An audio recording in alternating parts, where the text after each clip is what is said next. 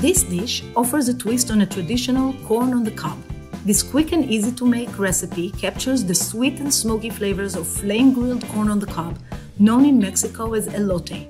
First, let's prepare the sauce. Combine the Hellmann's real mayonnaise, cilantro, green onions, garlic, New Mexican chili powder, pimenton, cumin, Knorr Professional Intense Flavor Citrus Fresh, and Knorr Professional Intense Flavor Charred Chili Heat in a bowl. The Knorr professional Intense Flavor Citrus Fresh adds a refreshing citrus flavor, and the charred chili heat adds the perfect level of spice. Next, we'll preheat a grill to cook our corn. Place the corn on the hot grill and cook until charred on the exterior and cooked through. Spread the corn with generous portion of sauce. Sprinkle corn with cotija cheese, pimenton, a pinch of salt, and a squeeze of lime. Finish it off with one last sprinkle of cheese. So here's our finished recipe a twist on traditional corn on the cob, grilled Mexican street corn known as elote. Enjoy!